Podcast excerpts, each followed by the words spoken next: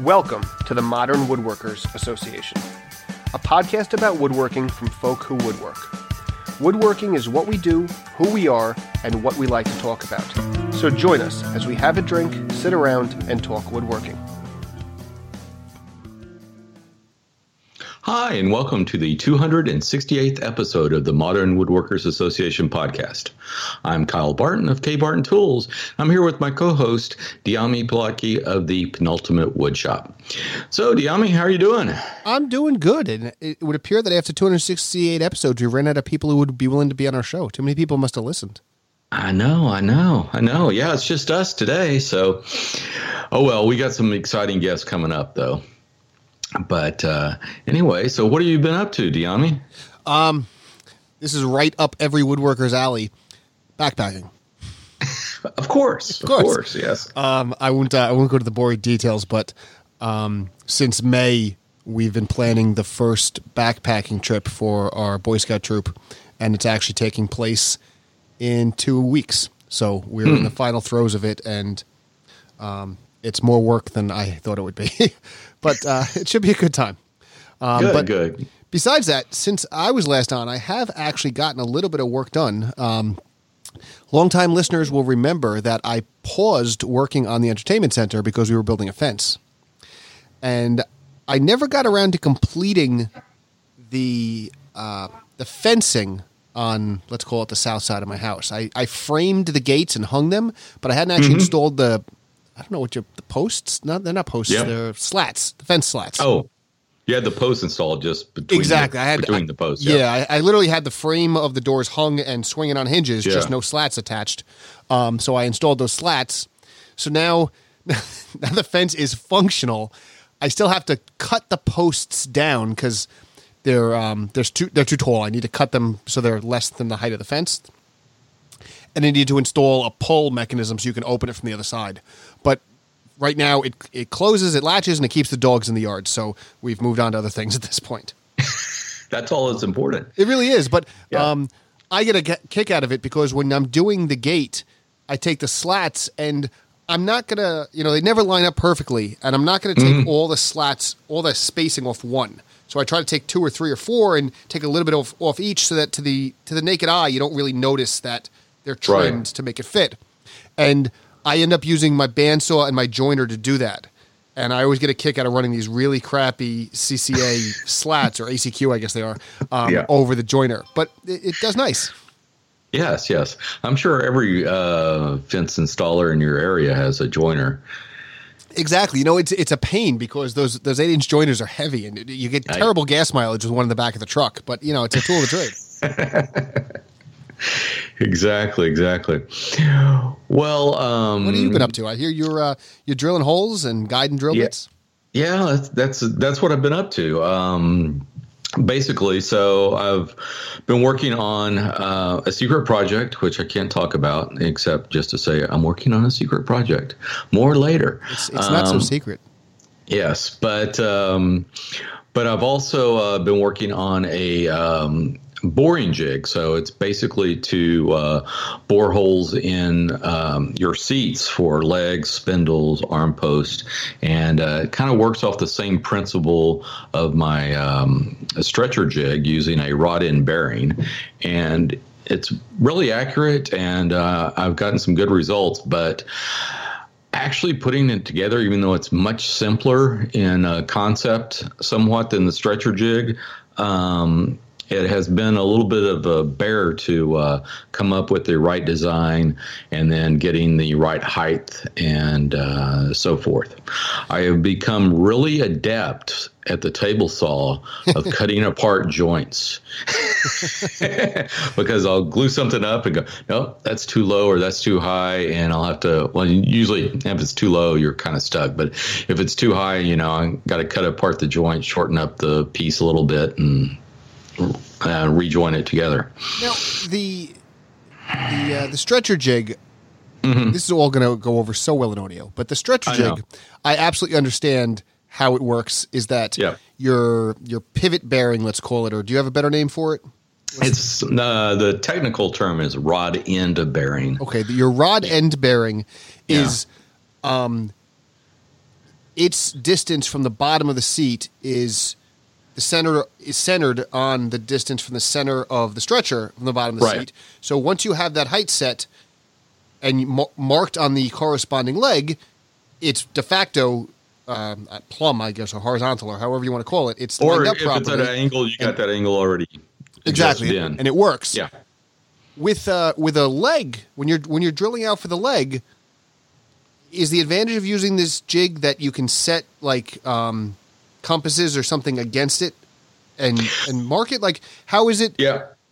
i don't That, that that's a real good point. So um, so basically, um, you're drilling straight down and using a rod end bearing. So the rod end bearing kind of locks the pivot point in place of your of your drill bit. And well, your drill bit's actually mounted to a uh, extension, so it locks that in there. So you got a set pivot point. So to get your angle that you want to drill in, I've found three ways so far to do that. Um, the first way is simply with a bevel gauge and just put that up against your drill bit till you got it at the right angle, and then clamp clamp uh, this uh, this jig down to your seat, and you're right there at that angle, and you can drill it.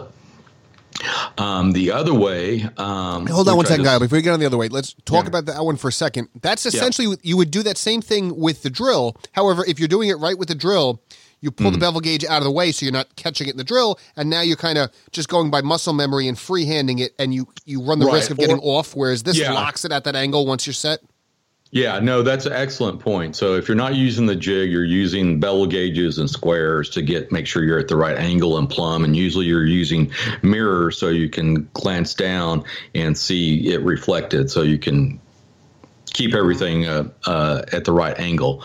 Um, this eliminates the use of mirrors and having the bevel gauges around. All you really need to do is is use a bevel gauge to set that angle. Once you got that angle set, you clamp this fixture down. You're done. Now- you can take that bevel gauge away. Yeah. Can is there a way to reference the hole location to the bottom of the jig so that when you you know if you mark Wow. where the hole goes in the leg, you slide the jig right up. Now you're you're guaranteed to hit that angle, and you don't need the bevel gauge for the for the corresponding three legs. Yeah, you're you're way ahead of me. Okay. Uh, so yeah, that's exactly right. So once you have everything set up for the first hole, now most chairs, I'm looking at Windsor chairs, is the front legs and the rear legs are usually at the same angle. Same thing applies to arm posts and some spindles. Um, so once you have everything locked down for for um, for one leg, let's say, use that as the example, then you can simply mark at the base of this uh, of this jig um, where the tower is.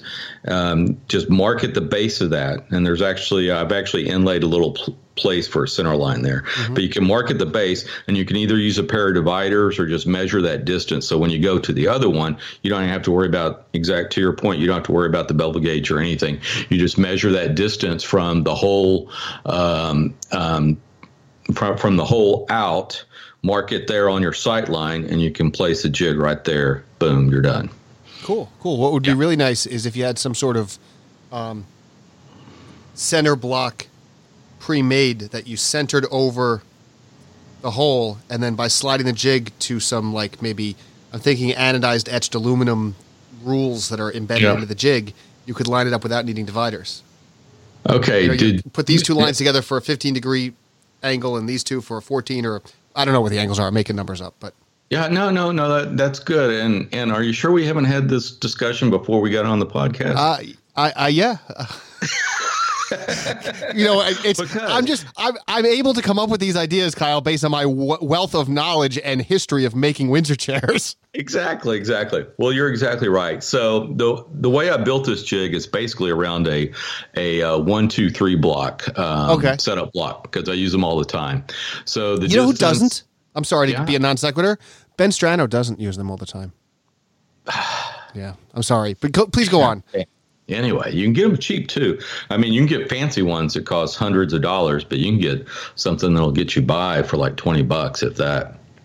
But anyway, so it's set up around a, a one, two, three block. So um, basically, the the jig, and like you said, this translate great into audio. But see my Instagram feed.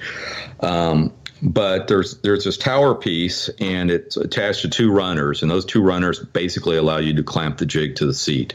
And that's the whole reason for the runners. I did a bunch of different designs of this jig and that seemed to be the best way to clamp them down at any angle you were going to drill. But the distance between those two runners is exactly two inches. So you can take a oh there you go you can take uh well Dyami is just showing me on camera one two three four block i guess he you know upgraded from a yeah one, two, I, I, have a one two four block four. yes well you can use you can use a one two three or one two four block and that will lack uh, that will center the jig onto your line. Now, what I'm also in the process of developing is a uh, it's a little uh, setup block that actually has angles on it. Oh, cool. So okay. you so you can use that to actually set the angles to the hole. Um, so um, that's something I'm I'm actually working on this weekend. So uh, we'll see how that goes. I kind of made up a prototype. It seemed to work well. Uh, now I'm trying to get a good way to transfer the angles onto a a, uh, a setup block without having to resort to you know. Um, outsourcing that because that's when it starts getting expensive. So, I got a couple of things I'm going to try. and see and see what it is. If not, I'll have to outsource it. Now, the other way to do to set the angle, and uh, I found this out. This is like one of those things when I just uh, woke up one morning and went, "Wait, that would work. Why don't I try that?" Is you can actually get one of those. Um, uh, do you have one of those electronic bevel angle I do uh, not blocks. have one of those. I know exactly what you speak yeah. of, but I don't have yeah. one. I don't trust well, electronic Wex- things. Wixey makes one. A whole bunch of people make them. Mm-hmm. Um, but uh, you can actually put one of those onto your extension and just move it back and forth and lock it in, and that works really well too. Oh, okay, okay. Yeah, yeah. So you got sense. an extension going all the way up through the. Um, uh, through the rod end bearing, you can just put one of those uh, gauges on that rod end bearing or on that extension. And just as you move your extension back and forth, it tells you what angle you're at. So, and I don't know. I'm playing around with it. I think the setup block is probably going to be the one of the easiest for for people to uh, grasp.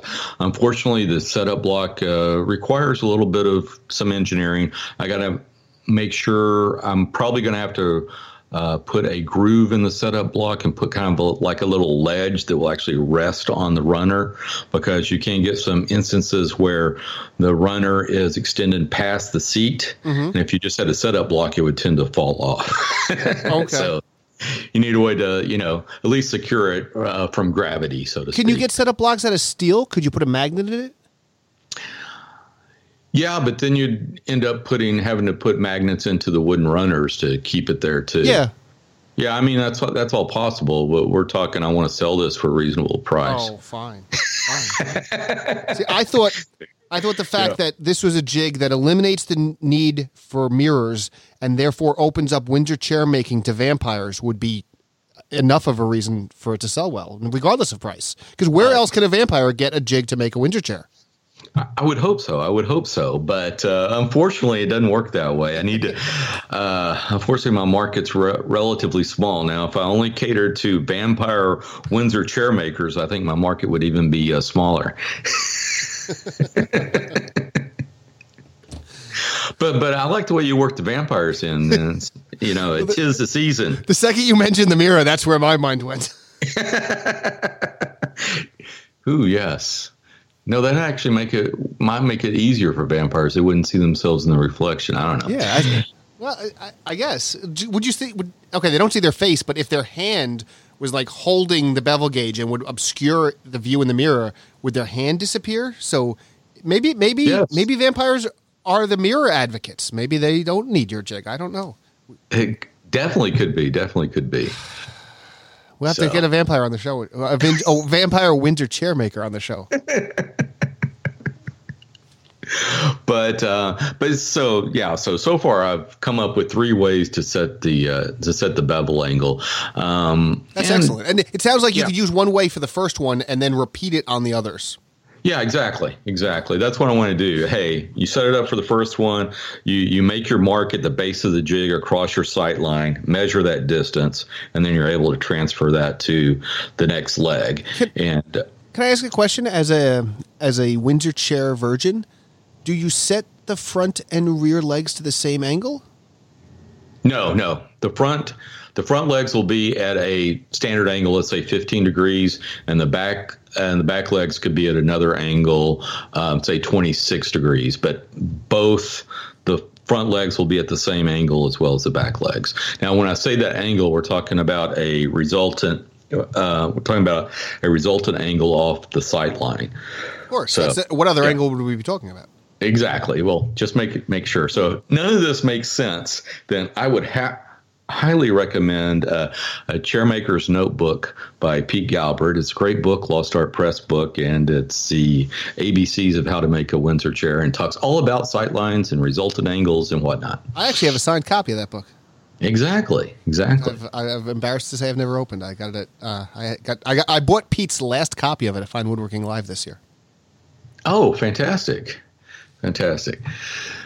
Anyhow. Well, yeah. Now, the other great thing about this jig, and this doesn't apply to chair makers, is anyone can use this jig. So if you need some way to make repeatable holes, whether they're at 90 degrees or any other angle on any piece of furniture, and it's something that's too big or too cumbersome to move to a drill press, this is your jig.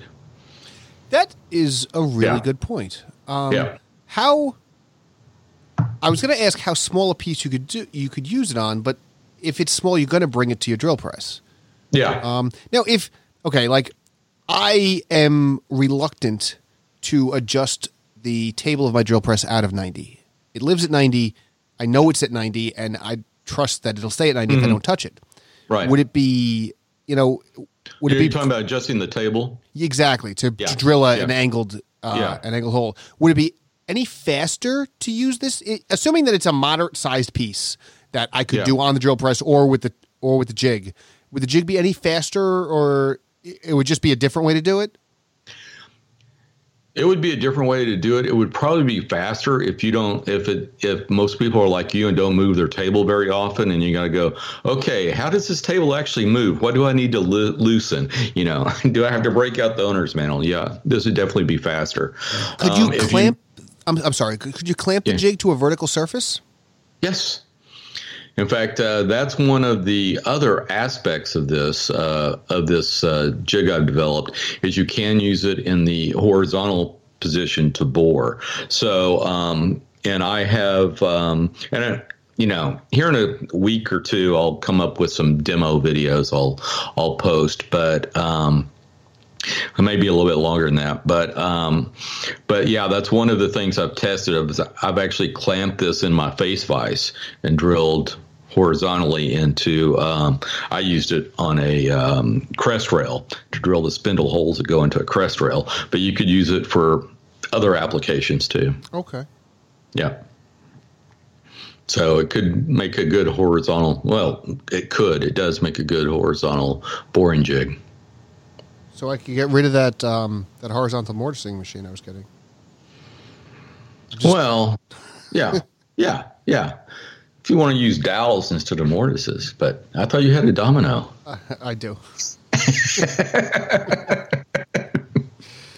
um, no, but that you, I think that's the the genius of these is not just that they make the Windsor chair making easier because I, I, Yeah. I love you, Kyle, but that is such a little a niche. Um, Mm-hmm. But the fact that when you really start to think about how they're used, it opens up to many different things. Yes. and perhaps this cannibalizes products and isn't a direction you want to go. But is there a way to combine your two jigs?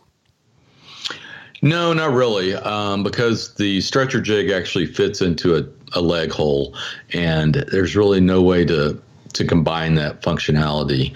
Um, but um, and, and that's really unique. But I think this one, this this jig, yeah, I think it definitely has has some wider appeal, um, and I think it could be used for probably a lot of things I'm not even thinking about. Mm. But I'm sure, hopefully, that users that, that get it will find uh, different solutions that they'll post about. But yeah, there's, you know, um, you know, my stretcher jig kind of came to me and was kind of revolutionary, and thought, hey, this is a real game changer. When you start looking at all the things this can do, it's kind of another game changer, and you know, it's a lot better. Well, not a lot better. It's magnitudes of times better than have you seen those drilling jigs? Uh, i don't know a couple of people they're they're uh, they're cheap drilling jigs that you can take to your work and you can clamp it down and it's got like a separate chuck on it and you kind of chuck your thing in. You know what i'm talking about? I think Miles i will preface this one. by saying i haven't used it in my current house which i've lived in for 14 years but i do own one of those well, if you've owned one of those, which I did way back in the day too, because I why do I need a drill press? I can just get one of uh, these. Uh, no, I, I I I thought I actually had a drill press first. I think. But no, I, I, thought did. it would be a good yeah. idea for bringing the drill to the to the equipment. You know, when you can't yeah. fit the piece on the drill drill press. Yeah. Um, and I want to say mine bevels, so I could drill angles. Yeah, yeah, they do bevel, yeah. but they're not very accurate. They're hard as hell to set up, and and they're not, not made on the coastline of Texas. No, they're made on a different coastline. Yeah. but uh, but no, so yeah, yeah, I, I uh, and I went down, you know, before I made mine, I went, well, is anyone making a decent one of those? And there is a company that is making a decent one of those. It's uh, a company out of Japan, of all things, but it's like uh, $130 for it or something like that. And it's like, whoa. Well, okay. And, but if it's done well, that doesn't strike me as unreasonable. And I'm assuming, and yeah. deservedly so, but I'm assuming your jig will be at least that much, no? No, no, uh, it should be it should be cheaper than that. Oh. Um, You're selling yourself yeah. short, man. Yeah, but but the the thing about the one that uh, that I found is it's really good at drilling 90 degree holes. It's not good at drilling anything other than 90 degree holes. Oh, okay. okay. Yeah. Yeah. Of course, you know, you know, if you need to if you need to take your your drill I think there's some metalworking drills that have like magnets and stuff melt meant for metal working and stuff that'll drill 90 degrees, but those are a little bit more expensive, like in the thousand dollar neighborhood plus. Okay. Yeah. Hmm. But yeah, yeah, the, the the Japanese one I found, you know, when it drilled angled holes, it was just it was a, a mess to set up. But anyway, but primarily it was strictly for ninety degree holes. And Windsor chairs don't work with 99 degree holes, do they? Mm, no, I can't think of a 90 degree hole in a Windsor chair. Maybe you can be the first. I say that, and I'm sure there's something out there. Uh, there's something. There's all kinds of uh, interesting Windsors. I noticed uh, lately on Instagram, uh, people are starting to get excited about these uh, Windsor chairs that have the um, big writing uh, area on the oh, side yes, of yes, them. yes, yes, yes, yes, yes. Yeah, and some of them have like a little drawer underneath the seat to. Do they come with a feather to write with? You know, you dip in hope. the ink. You would hope. But um, they may have a 90 degree hole somewhere in there, but I doubt it. So, but uh, just does the writing desks have any negative to it? Like I'm thinking it's it's not a desk per se, and I guess if you just mm. jot off a little note by hand is probably not a bad surface. But it strikes me as an impractical writing surface. But at the same time, is it in the way? Does it really cause any negative? Is there any harm? Like, is it just a no harm, no foul? It's kind of a neat design. You know, I don't. I don't really know. I'm not a, a student of the uh, Windsor writing desk. I've just uh, seen pictures. I haven't really done any in depth reading on what they were used for. Um, but you know, they're similar to you know like um, uh, I guess those little writing pads that that uh, come out of uh, some seats, you know, like in college or some auditoriums mm-hmm. that are made yeah. for for for lectures and you want to take notes, and they have those little side um, um, desk things that'll fold over. So I, I, would say probably pretty much the same application as that, okay. but I could be totally wrong. Well, this is just you know yeah. the way my mind jumps from one topic to the other. But mm-hmm. I think if you remember the auditorium that they do the um, the morning lectures in at mm-hmm. Fine Woodworking Live has those fold out desks you're describing. Mm-hmm. And I think that we should boycott the event in 2020 unless they remove the stadium seating and fill it entirely with Windsor chairs outfitted with built in desktops. So, uh, boys, if you hear that, and, and ladies, um, yeah. fine woodworking staff, if you hear that, uh, that is our, um, the, the, gauntlet has been thrown. So yes. uh, please, that is our expectation, uh, and you you don't want to disappoint us. And I'm sure there are a lot of chair makers out there that would support that goal as long as you buy from from them or a group. I, you know what? There are enough attendees. They they will need enough of these. I think they could probably support multiple Windsor chair makers. Exactly, they could. They could. That would that would be hilarious, though. Oh, anyway, so. But the the the long and short of it is the uh, you're continuing to develop new and interesting jigs Yes. Um, your I'll let the cat out of the bag. Your secret project is a time machine, so you're going to be able to have sold these for the last twenty years and and really retire well. And um, you've got. Uh, I'm assuming that sales are going well on the one you've already created, and people are happy with it. Yes, uh, the yes, little fe- the yes. feedback, the little feedback. I, I'm sorry, I don't follow Windsor Chairmakers the way you do, but yeah. the, the people who I have heard who have it seem to love it. Yes, yes, yes. I've gotten I've gotten a lot of good feedback, um, and uh, yeah, I've gotten some I've gotten some new orders. The initial rush, I figured there there might be an initial rush. There was, um, but yeah, I've just I just completed making my uh, second batch of orders and getting those sent out. So, excellent. Yeah, the the only issue I think I brought up a couple of times on the on the on the podcast is you know I got into this to make chairs and you know um, in a few months, it'll be a year since I've made a chair. oh my gosh! yes, you were making like a chair a week, weren't you? Or at least no, a stool no, a week. Yeah, yeah, I was making. I did make um, a, a, fair share of stools, but yeah, it's it's it's been a while um, wow. since. I'll be since caught I, up in like another decade or two. Exactly, exactly. But no, I'm having fun doing this, so so uh, that's good, and I'll get back onto the uh, the chairs here soon enough. Um, you need to build but, another chair so that you realize the need for another jig. Mm-hmm. Yeah, exactly, and that that's how it happens. You see a need and you say, "Hey, what can I do to fill this need?" Can you make a uh, a sixteen inch by twelve foot sanding jig?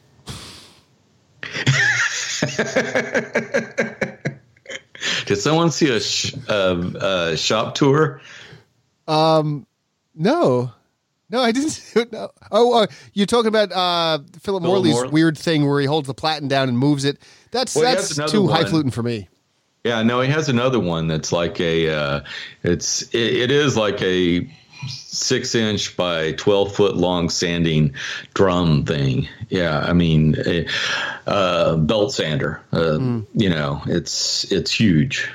It's huge. The, but, anyway. but, the problem is I need, I'm in a situation where I need to bring the tool to the wood. Um, this thing yeah. is I don't have four men and a boy to move this thing around, so mm-hmm. I really need to bring the sander to the wood, and that that is the issue. As you have been kind enough to point out to me on previous episodes, I do have a drum sander in my attic. Um, but the yes. thought of moving this thing across the drum sander is it's it's an impossibility. Like um, it'd be the equivalent of putting this thing through the planer, which as I say that, I probably could do it, but um, but the the planer just locks it down and chews through it a lot more aggressively yeah. than the drum sander does. Yes, yes, that's true. Um, hmm. I don't know. I don't well, know. I digress. When you're when you're laying a bed in, in, bed at night and can't sleep, I would like you to think of of my sanding techniques and what we can do to improve it. Hmm. hmm. Yeah, I, I, think you just need to uh, put that thing on on. You know, is it uh, light enough to go on top of on your uh, ladder rack? Um, on my ladder rack. Yeah, that's on your uh, on your oh, SUV. On my car. Yeah, I. Yeah. Well, the problem is I would have to remove my ladder rack to fit it on the rack.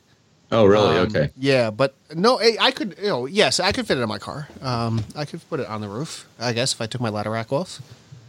Well, good. Then you can then you can cart it to a cabinet shop and pay them enough money to stick it through their drum sander. I don't know. They probably wouldn't charge you very much. I bet they wouldn't, but I don't know that I trust that. I don't know. It's just a thought. Just a It's thought. it, and it's a, it's a thought worth thinking. Yeah, because you could probably knock knock the whole thing out in an afternoon, and uh, you know, imagine if you tried to do that with a belt sander. Do you own a belt sander? Oh my God, yes. Okay, I figured you did. I own a number of belt sanders, a couple of which I'm did. willing to sell or give away. If anyone would like a DeWalt three x twenty one or a uh, a Porter-Cable, even smaller one, the little mouse one from Porter-Cable, I find both of them to be useless, and I'm more than happy to part with them. But no, I have a I have a big daddy Makita four inch by twenty six by twenty eight. I don't know it's the it's the big big belt size, mm-hmm. and it is an absolute beast and works like a charm and grinds anything off a surface. Wow. Yeah, I highly recommend it. Everyone should. Yeah, have yeah. one. I just you know I've seen all your sanders, but you never have you know highlighted any of your belt sanders. It's mostly all the Festool ones. Um, so, but no, no. That that would be that would be my advice to you. Find a cabinet shop, run it through their drum sander.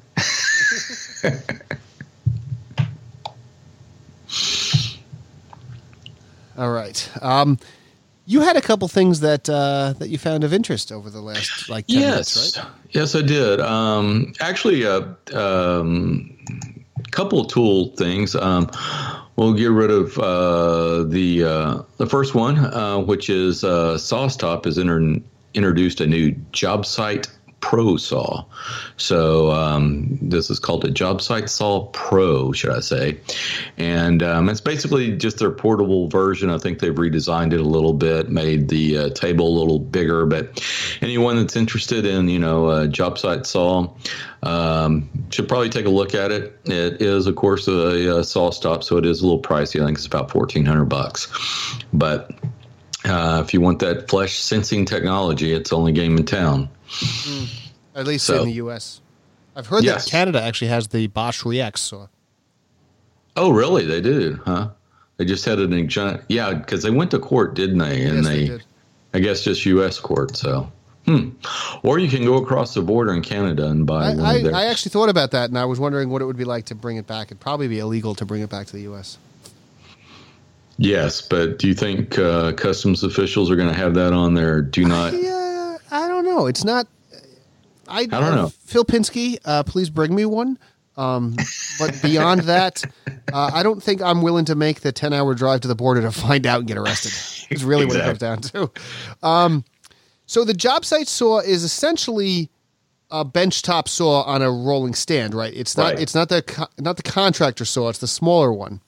Right, right. And it's real similar to the Bosch See, like job site. Yeah, it's got It's a that little nice- cantilever. it's a nice saw and having working in commercial construction i absolutely see the value of it in a commercial shop not not a cabinet shop not a carpenter shop not somebody who's using this all the time but um, when i think about you know if we were to have an accident the single accident costs three to ten times what this saw costs so Yeah. why wouldn't we just invest in it um, Yeah. but- I'm looking at like thirteen. Uh, by the time, uh, no, more like fourteen to fifteen hundred dollars for the this job site saw, and seventeen hundred dollars for a contractor saw. So Mm-hmm. I don't know if I don't, I don't know if the price point makes sense. Like, why wouldn't you just get the contractor saw? Probably just portability. I, would- would assume. suppose. I'd suppose, but yeah. The the thing I did find interesting about that job site saw is they said the table is 24 and a half inches wide, which is pretty good size for a job site saw. you, you don't need Yeah. you don't need a wide table. You need a deep table. Yes. I'm sorry, deep. Oh, okay, okay. Yeah, Um, I'm then sorry, that that deep. is impressive because I, Yeah. I for years I had a Bosch four thousand, and that was I could be off base here, but I'm trying to remember. That was probably about 16, 18 inches deep, maybe Yeah, 20. so it was. I don't think 20, it was two foot. Maybe 20. Yeah, that's what I started my woodworking career on. Yeah, I think you're about right. 18 to 20 inches, somewhere in that neighborhood. For what it is, that's actually a fantastic saw. But um, Mm-hmm. but it, that's what it is. It's a benchtop saw. Yeah, it's a bench top job site saw. So, so Yes. Anyway, but um, the other thing, the the the, uh, the thing I might buy is uh, Lee Valley has come out with this uh, Veritas hand jointer. Um, it is a basically a little um, wooden fixture that they've come up with. It looks like it's been CNC that fits both their medium shoulder plane and their large shoulder plane and allows you to basically use that like a manual jointer. In other words, you're taking small pieces of wood to this little fixture and jointing them using your um, your um, shoulder plane. Yes. Yeah. Yeah, I'm looking. And it's a, it's a hot forty five dollars. It's which is I think quite reasonable. 45. Where are you looking at? I got 3650. I'm looking at the Lee Valley site. LeeValley.com, English. Oh, this is Canadian. I'm I'm on the Canadian side. I'm sorry. You're paying. These are Canadian dollars. I don't want Yeah. Canadian dollars. I want American dollars. Yeah, that's the money with the holes in it. All right, thirty six fifty. There's like two people that got Yeah. that joke. Um, thirty six fifty. Okay. Yeah. So it's available in Canada too. Um, yes. It's uh, it's a neat little thing. I Yeah. I don't need one, but it's it's a really neat little thing. you don't need one until you need one. That's ex- you know what? That is exactly true. And at this Yeah. price point, it is the kind of thing where yeah. if you when you reach the point where you do need, do need one, you just go out and get it. yeah. Um, and if you're doing little pieces, like I bet you know what I bet this is good for. You know what this is good for. What chopsticks? No. Kumiko. Kumiko. Yes, it could be good for Kumiko. I mean- uh, get, getting those uh, getting those little pieces dialed right in. Yes. I'm looking at the picture right Yeah. now, and uh, on their website, Yeah, it looks like he's making Kumiko Exactly. sticks. Yeah. Yeah. he's got a little box there. I think, I think Yeah. uh, they're trying to to ride the Matt Kenney train without uh, without giving him any uh, any credit there. Yeah. Well, at least they're not making the blocks. That's true. Aren't there like four or five people making the blocks now? I think so. I think they're like four or five now making the blocks. But uh, yeah, but you know, and I, th- I think it's neat that they got that one fixture that you can use for both the medium and the and the large shoulder plane. So that that's a nice touch there. Absolutely. And Yeah. does it have a mag? I, there's like a little recess section in the middle that holds a plane blade. Because why wouldn't you want that? Um, yeah. Does it have a magnet in it to hold the blade like in place? Yes. Yes. I don't know. If you look at their catalog, they have some other pictures of it used in a the way the website has it. It's used in a horizontal position, but the catalog also has it clamped into a vise used in a vertical position. Mm-hmm. So you can clamp that lower part. Right, right, right, right, right. Okay. Yeah. And this, uh, I'm going to give a live on air reaction to their new website because this is the first time I've been on the new website as I'm looking at it right now. Um, I'm not sure that I like it.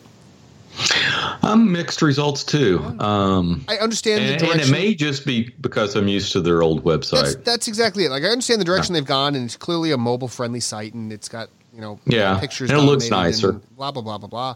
Yeah. But um, their old site had a kind of a not quite to the extreme, but it had kind of a McMaster-Carr vibe to it. yes, it did.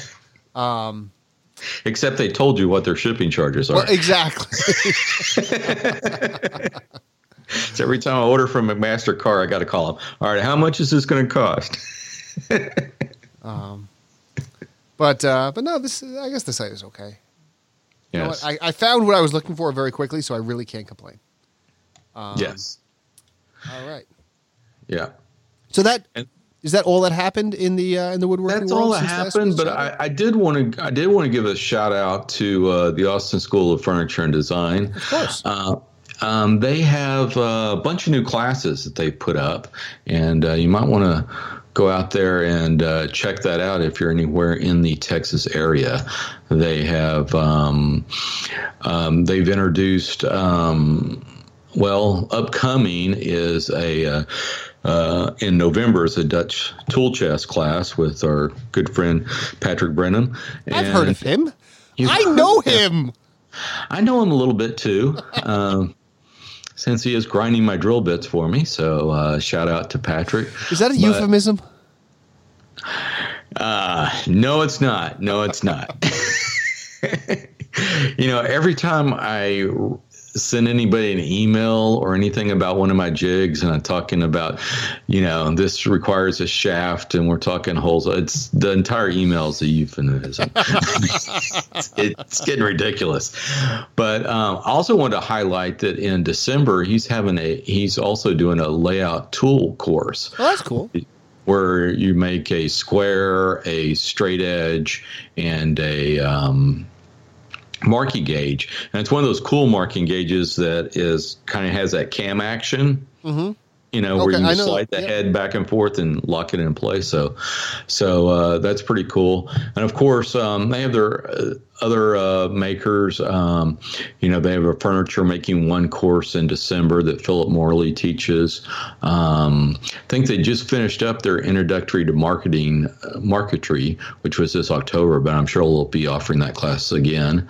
And of course, they also have a uh, Kumiko class coming up. So if you bought the uh, Veritas um, jig there, you could, you know, use that in your Kumiko class. Or, or maybe you could blow the instructor's mind because he hasn't used it. exactly, exactly. But I'm sure they already have that stuff pre-done for you. But you would uh, presume so. Yeah, and I think you actually get blocks in that class. If oh, serves me right, wow. or you can at least buy them um, as part of the the class. Well, that, so. that's worth the airfare to Austin alone. Exactly. So, um, but anyway, I want to give them a shout out uh, to highlight some of those classes. And you know, I, I say that I don't mean yeah. to uh, to tease the yeah. school too much. Um, quite yeah. frankly, I think it is probably worth flying to Austin to take the classes because the instruction and the facility are wonderful. Yes, yes, exactly. And um, so yeah, so that's that's what I I have found on the interwebs. Excellent. Uh, unfortunately, what I have found lately are really good deals on large size adult down jackets for teenagers, uh, which is not not particularly relevant to uh, the the topic of this podcast. So um, let's get back to wood. well, you know, you so y'all y'all are doing backpacking, right? Yeah. So you can you know make those wooden backpacks. Um, is there a merit badge for that? There is a woodworking merit badge, which we'll be working on at some point in the future. But I'm going to just go out and suggest that due to the consideration of weight and uh, versus cargo capacity and comfort, that mm-hmm. wooden backpacks are probably not backpacking appropriate. Huh. Okay, okay. So if I do recall, um, Joshua Klein might disagree with you, but anyway, he might. And I, I, want to say that Kyle Toth went through most of high school with a wooden backpack he made himself. Um, mm-hmm. So I don't mean to suggest they don't have their place, uh, but that place is not on our upcoming backpacking trip. That I'm sure of. well, good. Well, good. Well, with that, you want to move on to our fortnightly beer choices? I would love to, Kyle, and uh, I would like uh, like to hear what you are enjoying because I am going to close out this category with the longest name I have ever brought to the uh, to the arena. Okay, well, this was an impromptu recording, and I didn't have any beer on hand, but it is the first cold day here in the Gulf Coast, Texas area, which means we usually break out the vodka in celebration. So I've had a, a, a couple little tastes of a of a uh, pretty well known vodka, which is kind of our, our house vodka. It's the Tito's brand. I'm sure you can get that pretty much nationwide. It is a Texas based bot- vodka. Oh, yes, yes, Tito's. Yeah, yeah, Tito's. Excellent. Excellent, excellent. So, Dyami, so what are you drinking? I am drinking Sloop Brewing presents Double Plus Good Citra plus Cashmere, Cashmere plus Chinook, Double Dry Hopped Double IPA. Wow That is a mouthful. It is, and it's uh, it's delightful. It's I don't know uh, if it's you know it, the name could have been you know two words and it would still be delightful, um, but it's a it's a good solid double IPA. So what what is it about eight nine percent? Um, it's only eight. Only eight. Okay. Yeah, it has more words than than alcohol. Well, good. Well, good. Now, who who'd you say made that? Sloop Sloop Brewing, which is a little brewery out of Hopewell Junction, New York. Okay, so probably fairly regional then. Yes, yes, I'm, I'm sure it is a, a very regional brand. Um, but uh, this is I'm going to digress here a little bit, and I apologize if I'm uh, boring the listener. But I have a degree in English, and in one of my English classes, the English professor was absolutely enamored with the fact that one of my fellow students came from Hopewell Junction, New York, and she thought that Hopewell Junction was just like the perfect metaphoric name for a location. And I can't really disagree with that, though it's a little sappier than my tendencies go. I, Mm-hmm. I tend not to be that sentimental. But um, still, since attending that class, um, Hopewell Junction has always piqued my interest. And the fact that this is a very quality beer made in Hopewell Junction, uh, it's got a little special spot in my heart. Hmm. Hopewell Junction. Yes, sounds like a good setting for a murder mystery. Well, I'm thinking a Hallmark movie, but No, no, no, no. You you got to go the other side of Okay. that. Well, okay. Hallmark murder mystery movie. Don't know if they make such things. Well, um, with that, so um, where can uh, folks find you on the interwebs, Dyami? Well, I can be found at um, modernwoodworkersassociation.com, at Dyami Plotke on the Twitter, at Penultimate Woodshop on the Instagram, which is apparently is some second tier social media platform that people use occasionally. Um, I've also Penultimate Beer, and sometimes I follow uh, Sean Wisniewski on most social media platforms where he is Sean W78. Ah, very good. I do too. I do too. We have that in common. So um, you can always find me on Instagram at barton.kyle, which uh, is the only social media platform that matters. And with that, that just about wraps it up for this show. So if you haven't already, please subscribe to the show on whatever uh, podcatcher you use. Just search for the Modern Woodworkers Association. Then you'll never miss any of our exciting episodes. And while you're there, please leave us a review. Absolutely. And just follow us and listen. Um, we have a website, we have the podcast. Tell a friend, enjoy woodworking, go out and have fun. Um, for the time being, it's a Friday night as we record this. Hopefully, you're not working too hard. Enjoy a beer with a name that's way longer than you can remember. And then when you're uh, in the morning, when you're nice and sober, go out and make something fun in the shop.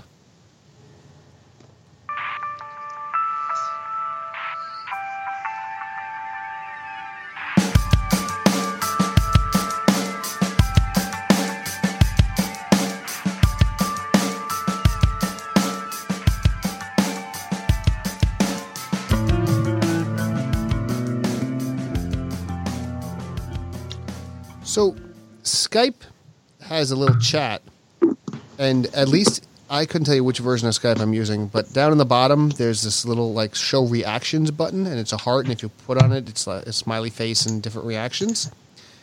And I, I just noticed that the heart icon is pulsing as we're talking.